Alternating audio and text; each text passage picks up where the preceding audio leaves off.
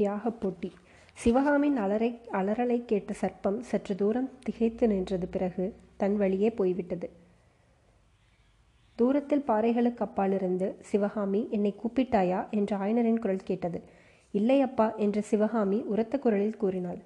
இந்த இரண்டு வார்த்தைகள் மாமல்லருக்கு அவ்வளவு மகிழ்ச்சியையும் நன்றி உணர்ச்சியையும் உண்டாக்கின என்பதை சிவகாமி அவருடைய கரங்களின் ஸ்பரிசத்தினால் உணர்ந்தாள். இருவரும் மரத்தினடியில் சற்று அப்பால் சென்று பட்டப்பகல் போல் வெளிச்சமாயிருந்த பாறையின் மீது உட்கார்ந்தார்கள். மன்னிப்பு கேட்பதாக சொன்னாயே சிவகாமி, எதற்காக என்று மாமல்லர் கேட்டார். தங்களை பற்றி பொல்லாத வசைமொழிகளை கேட்டுக்கொண்டு சும்மா இருந்ததற்காக, அம்மொழிகளை நம்பியதற்காக. இவ்வளவுதானே, மன்னித்து விட்டேன். அப்படி யார் என்னை பற்றி கூறினார்கள்? நாகநந்தி எனும் புத்த பிக்ஷுவை பற்றி பேசிக்கொண்டிருந்தோம் அல்லவா? அவர்தான் தங்களை பயங்கொள்ளி பல்லவன் என்றார். தாங்கள் போர்க்களத்திற்கு போக பயந்து கொண்டு காஞ்சிக்கோட்டைக்குள் ஒளிந்து கொண்டிருப்பதாக சொன்னார். இன்னும் என்னென்னவெல்லாமோ சொன்னார். சிவகாமி கூறியதைக்கெல்லாம் கேட்டுக்கொண்டிருந்த மாமல்லர், இதற்காக நாகநந்தியின் மேல் எனக்கு கோபம் இல்லை, என் தந்தை பேரில்தான் கோபம். ராஜ்யத்தை தேடி மகாயுத்தம் வந்திருக்கும் போது நான் கோட்டைக்குள்ளேயே அகப்பட்டு கிடந்தால் பயங்கொள்ளி என்று ஏன் ஜனங்கள் சொல்ல மாட்டார்கள்? அதை பற்றி எனக்கு கவலையும் இல்லை. ஆனால் அதையெல்லாம் நீயும் நம்பினாயா சிவகாமி என்றார். ஆம் பிரபு, நம்பினேன். தங்களை பிரிந்திருந்ததன் என் மனவேதனையை சகிக்க முடியாமல் அந்த அவதூறுகளை நம்பினேன். இவ்வளவு மட்டமான மனுஷரின் காதல் இல்லாமற் போனதால் தான் என்ன என்று எண்ணுவதில் ஒரு ஆறுதல் உண்டாயிற்று. ஆனாலும் என் வெளிமனம் அப்படி நம்பியதை தவிர என் உள் நெஞ்சம் இதெல்லாம் பொய் என்று சொல்லி கொண்டிருந்தது. மாமல்லர் வீரபுருஷர், அவருடைய காதலுக்கு நீ பாத்திரமானவள் அல்ல. ஆகையால் அவரை பற்றி தாழ்வாக எண்ணுகிறாய். இது உன் நீச குணம் என்று என் உள் இதயம் எனக்கு இடித்து சொல்லி கொண்டிருந்தது. பிரபு, என்னை மன்னிப்பீர்களா? சிவகாமி, உன்னை மன்னிப்பதற்குரிய குற்றம் எதுவும் நீ செய்யவில்லை. அவ்வளவு மனவேதனைக்கு உன்னை ஆளாக்கியதற்காக நான் தான் மன்னிப்பு கேட்டுக்கொள்ள வேண்டும். இனிமேல் என்னை பற்றி அத்தகைய அவதூறுகளை நம்ப மாட்டாயல்லவா என்று கேட்டார் மாமல்லர். ஒரு நாளும் நம்ப மாட்டேன். அந்த புத்த பிக்ஷுவை மறுபடி பார்க்க நேர்ந்தால் அவரை லேசல் விடப்போவதில்லை என்றாள் சிவகாமி. பிறகு திடீரென்று எதையோ நினைத்து கொண்டு, பிரபு, கூறிவிட்டு கூறுபாய் கூடுபாயும் வித்தை என்று கதைகள் சொல்கிறார்களே, அதில் உங்களுக்கு நம்பிக்கை உண்டா என்று தயக்கத்துடன் கேட்டாள். என்ன கேட்கிறாய் சிவகாமி? நம்பிக்கை உண்டா என்றால்? ஒரு உயிர் ஓர் உடலிலிருந்து இன்னொரு உடலுக்கு போவது சாத்தியமாகுமா என்று கேட்டேன். அதாவது ஒரு மனுஷர் பாம்பு உருவம் எடுத்துக்கொள்ள முடியுமா? இப்படி கேட்டபோது சிவகாமியின் உடம்பு மறுபடியும் நடுங்குவதை மாமல்லர் கண்டார். உடனே அவளை ஆதரவோடு தன் அகன்ற மார்பிலே சேர்த்து அணைத்து கொண்டு, இதென்ன வீண் பீதி? மனுஷனாவது பாம்பு உருவம் கொள்வதாவது? அப்படி ஒருவன் பாம்பு உருவம் எடுத்து உன்னை தீண்ட வரும் பட்சத்தில் நான் கருடன் உருவம் கொண்டு அவனை வந்து சம்ஹரிப்பேன். அல்லது உன் எதிரிலே அவனுடைய விஷப்பல்லை பிடுங்கி எறிவேன். நான் இருக்கும்போது உனக்கு ஏன் பயம் என்றார். பிரபு, எப்போதும் தாங்கள் என் அருகிலிருந்து என்னை பார்த்து கொண்டிருப்பீர்களா? இந்த ஏழை பெண்ணை காப்பாற்றுவது ஒன்றுதானா உங்களுக்கு வேலை? உங்களுக்கு பாதுகாப்பை எதிர்பார்த்து ராஜ்யலட்சுமி காத்து கொண்டிருக்கிறாளே என்றாள் சிவகாமி. சிவகாமி, நீ மட்டும் ஒரு வார்த்தை சொல்லு. ராஜ்யம் எக்கேடாவது கெடட்டும் என்று விட்டுவிட்டு உன்னோடு இருந்து விடுகிறேன். உன்னை விட எனக்கு ராஜ்யம் பெரிதல்ல என்று மாமல்லர் கூற கூறி வந்தபோது சிவகாமி குறுக்கிட்டாள். பிரபு, அவ்வளவு சுயநலக்காரி இல்லை நான். அப்படி உங்களை எனக்கே உரிமைப்படுத்தி கொள்ள வேண்டும் என்ற எண்ணம் எனக்கில்லை. விஸ்தாரமான சாம்ராஜ்யத்திற்கு உரிமை கொண்டவர்கள் தாங்கள். வாழையடி வாழையாக வந்த பல்லவ வம்சத்தின் சிம்மாசனத்திற்கு தனி உரிமை பூண்டவர். எத்தனையோ லட்சம் பிரஜைகள் தங்களுடைய தோல் வலியையும் வலிமையையும் நம்பி இந்த பெரிய ராஜ்யத்தில் வாழ்ந்து கொண்டிருக்கிறார்கள். பொல்லாத பகைவர்களை விரட்டி அடித்து பிரஜைகளை பாதுகாக்கும் பொறுப்பு தங்களுடைய இந்த இரு புஜங்களிலும் சார்ந்திருக்கிறது. அத்தகைய புஜங்கள் இன்று இந்த ஏழையை அணைத்து கொண்டிருப்பது என்னுடைய பூர்வ ஜென்மத்து சுகிர்த்தம். ஆனால் இந்த பாக்கியத்தினால் என் தலை திரும்பிவிடப் போவதில்லை. என் பகுத்தறிவை நான் இழந்து விடவில்லை. பல்லவர் குலம் விளக்க வந்த மாமல்லருடைய வலிமையும் வீரமும் கேவலம் இந்த சிற்பியின் மகளை பாதுகாப்பதற்காக மட்டும் உபயோகப்பட வேண்டும் என்று ஒரு நாளும் சொல்ல மாட்டேன். அப்பேற்பட்ட மகா தியாகத்தை தங்களிடம் நான் ஏற்றுக்கொள்ளவும் மாட்டேன். இந்த கிராமவாசிகள் புள்ளலூர் சன்னையில் தாங்கள் நிகழ்த்திய வீரச் செயல்களை பற்றி உற்சாகமாக பேசுவது என் காதில் விழும்போது என் உள்ளமும் உடலும் எப்படி பூரிக்கின்றன தெரியுமா? சிவகாமி, இந்த கிராமவாசிகள் உன்னுடைய நடனக் கலைத்திறனை பற்றி பாராட்டும் போது நானும் அப்படித்தான் பூரித்து போகிறேன். நினைத்து பார்த்தால் என்னுடைய சுயநலத்தை பற்றி எனக்கு வெட்கமாய்க்கூட இருக்கிறது. தங்களிடம் ஒரு சுயநலத்தையும் நான் காணவில்லையே பிரபு. நீ காண மாட்டாய் சிவகாமி. உன்னுடைய காதலாகிற பொன்னாடியினால் என்னை நீ போர்த்துவிட்டு பார்க்கிறாய். அதனால் என்னிடம் உள்ள குற்றங்களை நீ காண மாட்டாய். ஆனால் என்னுடைய சுயநலத்தை நான் நன்காக உணர்கிறேன். இறைவன் உனக்கு அற்புதமான கலைச்செல்வத்தை அளித்திருக்கிறார். அதையெல்லாம் நான் எனக்கென்று ஆக்கிக் கொள்ள பார்க்கிறேன். என்னை போன்ற சுயநலக்காரன் யார்? உன்னுடைய அற்புத நடனக்கலை இறைவனுக்கே உரியது, கேவலம் மனிதர்களுக்கு உரியதல்ல என்று என் தந்தை கூறுவதுண்டு. அதன் பொருள் நேற்று இந்த கிராமத்து கோயிலில் நீ நடனமாடிய போது எனக்கு தெரிந்தது. இறைவனுடைய உரிய நிவேதன பொருளை நான் அபகரிக்க பார்ப்பது தெய்வத்திற்கு செய்யும் அபசாரமாகாதா என்று கூட எண்ணமிட்டேன். சிவகாமி அப்போது எழுந்து மாமல்லருக்கு முன்புறமாக வந்து நின்று குனிந்தாள். அவளுடைய உத்தேசத்தை அறிந்து மாமல்லர் அவளை தடுப்பதற்கு முன்னால் அவருடைய பாதங்களை தொட்டு தன் கண்களிலே ஒற்றிக்கொண்டாள். பின்னர் அவர் எதிரில் அமர்ந்து கூறினாள், சுவாமி, என்னுடைய நடனக்கலை இறைவனுக்கே உரியதாயிருக்கும் பட்சத்தில் அந்த உரிமை பூண்ட இறைவன் தாங்கள்தான்.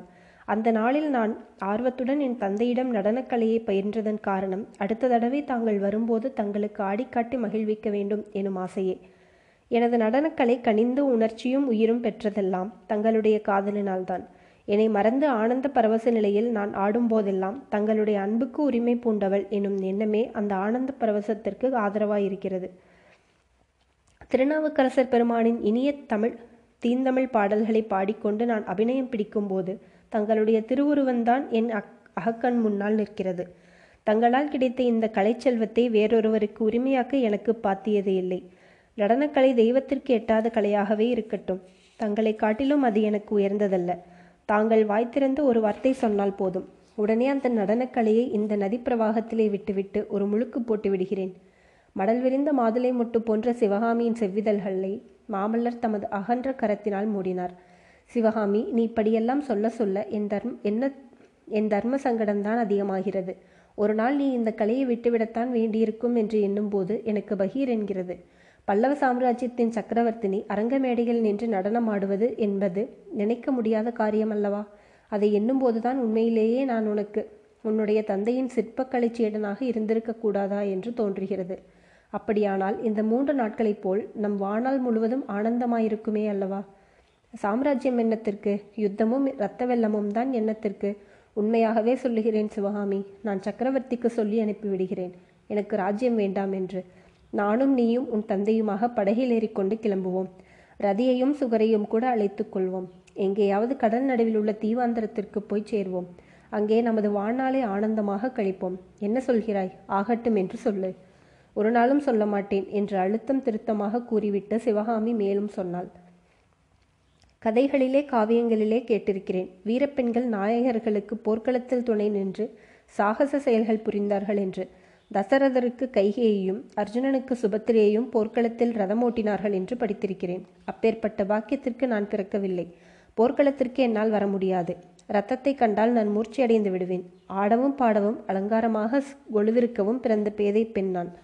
ஆனால் தாங்களையும் தங் என்னை போல உடன்பட மாட்டேன். சிம்மாசனத்தில் அமர்ந்து ராஜ்யம் ஆளவும் போர்க்களத்தில் பகைவர்களை சின்னா பின்னம் செய்யவும் பிறந்த தங்களை கல்லுளி பிடித்து வேலை செய்ய மாட்டேன். வாளும் வேலும் பிடித்து எதிரிகளை துவம்சம் செய்ய வேண்டிய கைகளை ஆடலும் பாடலும் தாளம் போடும்படி விடமாட்டேன் சுவாமி. ராஜ்யம் எண்ணத்திற்கு, யுத்தம் எண்ணத்திற்கு என்றெல்லாம் இனிமேல் சொல்லாதீர்கள். அவ்விதமே தாங்கள் சென்றால் இந்த பாவியின் காரணமாகத்தானே இப்படி தாங்கள் சொல்லுகிறீர்கள் என்று எண்ணி பிராணம் தியாகம் செய்து கொள்வேன். சுவாமி, கையில் கல்லுளி பிடித்து வேலை செய்யும் சிற்பியின் ரத்தம் மட்டும் என் உடம்பில் ஓடவில்லை. பழந்தமிழ் நாட்டு வீர தாய்மாரின் ரத்தமும் ஓடுகிறது. மணக்கோலம் பூண்ட மணவாளனை போர்க்களத்திற்கு மனமு வந்து அனுப்பிய வீரத்தமிழ் மங்கையின் இரும்பு நெஞ்சம் உன்னிடமும் இருக்கிறது. உண்மையில் வீரபத்தினியாவதற்கு உரியவள் நீதான். போர்க்களத்திற்கு என்னோடு நீ வரவேண்டியதில்லை, ரதசாரதியும் செய்ய வேண்டியதில்லை. ஆனால் இனி நான் எப்போது போர்க்களம் சென்றாலும் என்னுடைய நெஞ்சில் நீ இருந்து கொண்டிருப்பாய். சற்று முன் நீ கூறிய வீரமொழிகள் என் செவிகளிலே ஒலித்து கொண்டிருக்கும். உன்னுடைய காதலின் நினைவு எனக்கு இணையற்ற வீரத்தையும் துணிவையும் ஊட்டி கொண்டிருக்கும். சுவாமி, வீரபல்லவ வம்சத்தில் பிறந்து பதினெட்டு வயதிற்குள் தென்னாட்டில் உள்ள மாமல்லர்களையெல்லாம் வென்று மகாமல்லர் என்று பெயர் பெற்ற தங்களுக்கு இந்த ஏழை பெண்ணின் நினைவுதானா தீரமும் துணிச்சலும் ஊட்ட வேண்டும்? யுத்தத்திலே தாங்கள் எதிரிகளை சின்னா பின்னம் செய்து உலகமே ஆச்சரியப்படியும்படியான வெற்றி கொண்டது இந்த ஏழை பெண்ணின் ஞாபகத்தில்தானா? கேவலம் ஒரு எட்டுக்கால் பூச்சியை கண்டு கதி கலம்புவ கலங்குபவள் நான். தங்களுக்கு ஞாபகம் இருக்கிறதா? தமது குழந்தை பிராயத்தில் ஒரு நாள் நாங்களும் நீங்களும் நானும் என் தந்தையின் சிலைக்கு பின்னால் ஓடிப்பிடித்து விளையாடி கொண்டிருந்த போது ஒரு பெரிய கரப்பான் பூச்சியை பார்த்து ஓ என்று அலறிவிட்டேன். நீங்கள் ஒளிந்து கொண்டிருந்த இடத்திலிருந்து ஓடி வந்து என்னை கட்டி அணைத்து தேறுதல் கூறினீர்கள். என்ன என்ன என்று கேட்டீர்கள். நான் முதலில் சொல்வதற்கு வெக்கப்பட்டு அப்புறம் உண்மையை சொன்னேன். தாங்கள் நம்பவே இல்லை. கரப்பான் பூச்சிக்கு பயப்படவாவது? பொய். என்னை ஒளிந்து கொண்டிருந்த இடத்திலிருந்து வெளியே வர செய்வதற்காகவே நீ இப்படி பாசாங்கு செய்தாய் என்றீர்கள். நிஜமாக நான் அப்போது பயப்பட்டேன். சற்று முன்னால் அங்கே பாம்பை கண்ட போதும் எனக்கு உண்மையிலேயே பயமாய்த்தான் இருந்தது. பாருங்கள், இப்போது கூட என் உடம்பு நடுங்குவதை. மாமல்லர் மீண்டும் முன்போல் சிவகாமியை தனது வலிய புஜங்களினால் சேர்த்து அணைத்து கொண்டு, இதென்ன அசட்டுத்தனம் சிவகாமி, ஏன் இப்படி நடுங்குகிறாய் என்று கேட்டார். ஏனோ தெரியவில்லை, சில காலமாக எனக்கு அடிக்கடி இம்மாதிரி பயம் உண்டாகிறது. ஏதோ ஒரு பெரிய அபாயம், இன்னதென்று தெரியாத விபத்து என்னை தேடி வந்து கொண்டிருப்பதாக தோன்றுகிறது. சுவாமி, தங்களிடம் ஒரு ரகசியம் சொல்லுகிறேன். என் தந்தையிடம் கூட அதை நீங்கள் சொல்லக்கூடாது. சொல்லு சிவகாமி. காஞ்சியில் திருநாவுக்கரசர் மடத்திலே நான் மூர்ச்சியடைந்து விழுந்த அன்று எனக்கு பிரக்ஞை வந்ததும் தாங்கள் நயன பாஷையில் விடைபெற்று கொண்டு போய்விட்டீர்கள். சற்று நேரம் கழித்து நானும் என் தந்தையும் வாகேச பெருமானிடம் விடைபெற்று கொண்டு கமலியின் வீட்டுக்கு கிளம்பினோம். அப்போது நாவுக்கரசர் என் தந்தைக்கு பின்னால் நிறுத்தி சில வார்த்தைகள் மெல்லிய குரலில் கூறினார். உங்கள் பெண் மகாபாக்கியசாலி. உலகத்தில் இல்லாத தெய்வீக கலை அவளிடம் இருக்கிறது. ஆனால் அவளை பார்க்கும்போது ஏனோ என் மனதில் துயரம் உண்டாகிறது. ஏதோ ஒரு பெரிய அபாயம் அவளுக்கு வரப்போவதாக தோன்றுகிறது. ஜாக்கிரதையாக பார்த்து கொள்ளுங்கள் என்று அப்பெருமான் கூறியது என் காதிலும் விழுந்தது. அதை கேட்டதிலிருந்து அந்த மகாபுருஷர் கூறியது உண்மைதான் சிவகாமி. உனக்குத்தான் பெரிய அபாயம் வந்ததே. இந்த வெள்ளத்தை காட்டிலும் பெரிய அபாயம் வேறு என்ன வர முடியும்? கடவுள் அருளால் அதிலிருந்து தப்பிவிட்டாய். இனிமேல் ஒன்றும் வராது என்று மாமல்லர் உறுதியான குரலில் கூறினார். பிரபு, தங்களை என்னுடன் சேர்த்து வைத்து மூன்று தினங்கள் நான் சொர்க்கத்தில் இருக்கும்படி செய்த வெள்ளத்தை விபத்து என்று எப்படி சொல்லுவேன்? ஆகையினால் தான் இன்னும் ஏதோ இருக்கிறது என்று எண்ணமிடுகிறேன். ஆனால் இனிமேல் தான் என் விபத் என்ன விபத்து வந்தால் என்ன? தங்களுடைய விசால இருதயத்தில் ஒரு மூலையில் எனக்கு ஒரு பத்திரமான இடம் இருக்கிறது என்ற நம்பிக்கையே எனக்கு தைரியமும் உற்சாகமும் ஊட்டி வரும். தாங்கள் யுத்தத்தை எல்லாம் முடித்துவிட்டு தாங்கள் தந்தையிடம் அனுமதி பெற்று என்னை அழைத்து போக வரும் வரையில் நான் இவ்விடத்திலேயே மனநிம்மதியுடன் இருப்பேன். தங்களுடைய அன்பாகிய கவசம் என்னை காப்பாற்றும் போது என்ன விபத்து என்னை வந்து செய்துவிடும்? மண்டபப்பட்டு அவ்வளவு பாக்கியம் செய்திருக்கிறதா? இங்கேயே தங்கிவிடுவதென்று தீர்மானம் செய்துவிட்டாயா என்று மாமல்லர் கேட்டார். அதுதான் அவருடைய விருப்பம் என்று குரலிலிருந்தே தெரிந்தது. ஆம் பிரபு, வேறு எந்த இடத்திலும் நான் மன நிம்மதியுடன் இருக்க முடியாது. இந்த கிராமத்து கோயிலும் இந்த பாறைகளும் வராக நிதியும் எனக்கு பல இன்ப நினைவுகளை ஊட்டி கொண்டிருக்கும். என் தந்தையும் இந்த பாறைகளை கோயிலாக அமைப்பதில் பெரும் ஆவல் கொண்டிருக்கிறார். அவரும் நிம்மதியாக இருப்பார். ஆனால் ஒரே ஒரு விஷயம்தான் எனக்கு கொஞ்சம் கவலை கவலை உண்டாக்குகிறது. அந்த நாகநந்தி மட்டும் இங்கே வராமல் இருக்க வேண்டும் என்றாள் சிவகாமி. நாகநந்தி இங்கே வரமாட்டார், அந்த கவலை உனக்கு வேண்டாம் என்றார் மாமல்லர். குண்டோதரனிடம் நாகநந்தியை பற்றி தெரிந்து கொண்டிருந்தவராதனால் அவர் அவ்விதம் உறுதியாய் கூறினார். அதே சமயத்தில் அவர்கள் பேசிக் கொண்டிருந்த பாறைக்கு பின்னால் ஒளிந்து கேட்டுக்கொண்டிருந்த புத்த பிக்ஷுவின் உருவம் மெதுவாக எழுந்து அப்பால் சென்றது.